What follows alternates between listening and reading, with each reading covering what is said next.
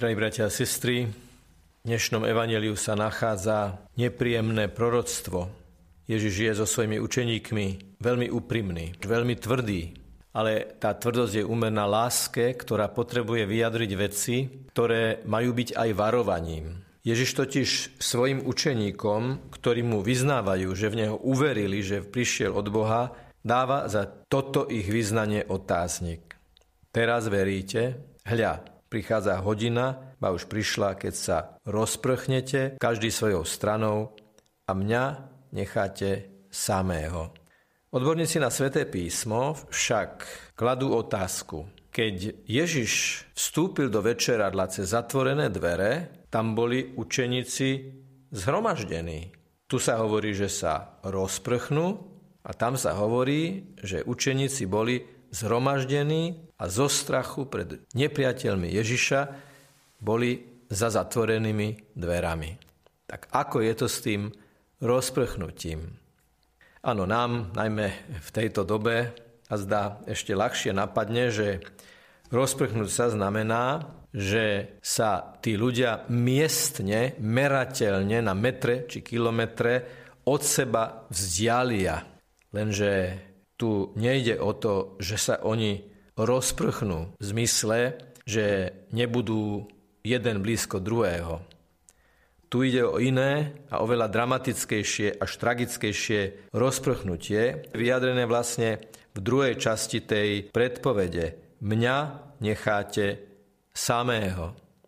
My môžeme byť dvaja, traja, desiatí, dvaciati, blízko jeden k druhému, ale keď opustíme Ježiša, tak sme sa rozprchli, nevytvárame jednotu, nevytvárame spoločenstvo. Povedzme to tak, že sme sa rozprchli duchovne.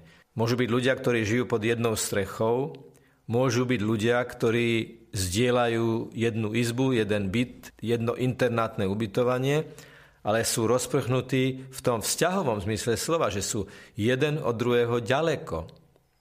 A učeníci zhromaždení vo večeradle ich zjednocoval strach, strach pred nepriateľmi Ježiša.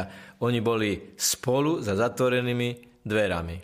A strach nás nemôže zjednocovať, strach nás môže natlačiť na jedno miesto, ale je to veľmi málo na to, aby sme sa stali skutočným spoločenstvom.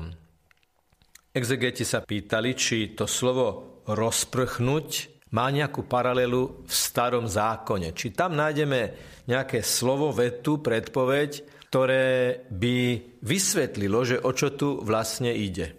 U proroka Zachariáša v 13. kapitole čítame takúto vetu. Udrieš pastiera a stádo sa rozprchne.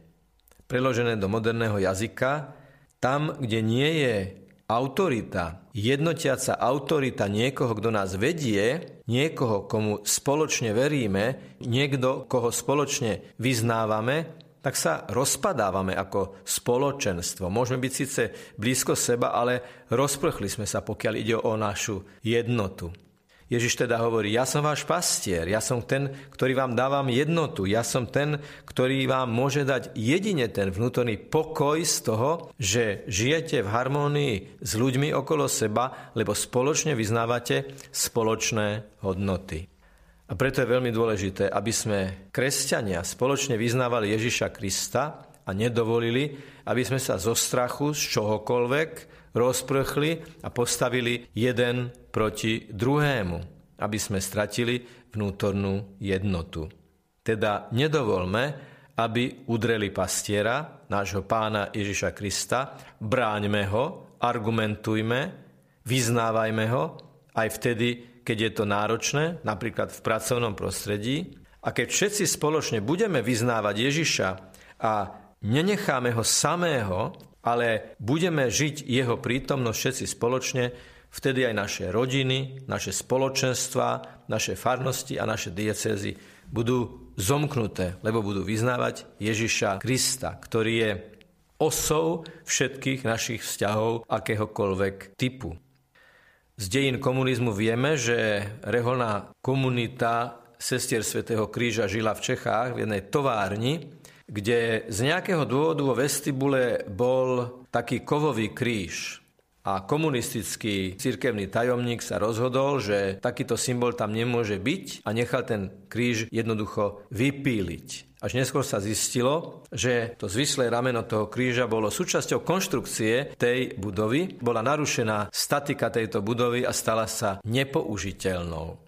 Ak vypílime z konštrukcie nášho duchovného domu kríž, ak nebude osou našich spoločenstiev Ježiš ukrižovaný, víťazný, z mŕtvych stali, Ježiš, ktorý sa modlí a odpúšťa priamo na tom kríži, priamo tým, ktorí ho ukrižovali, tak sa konštrukcia nášho duchovného domu nemôže nenarušiť vo svojej statike, stabilite, ktorej garantom je jedine Ježiš Kristus.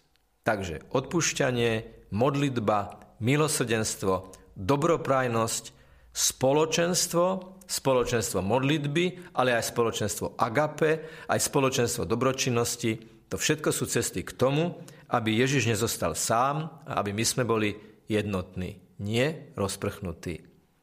Nech je pochválený Pán Ježiš Kristus.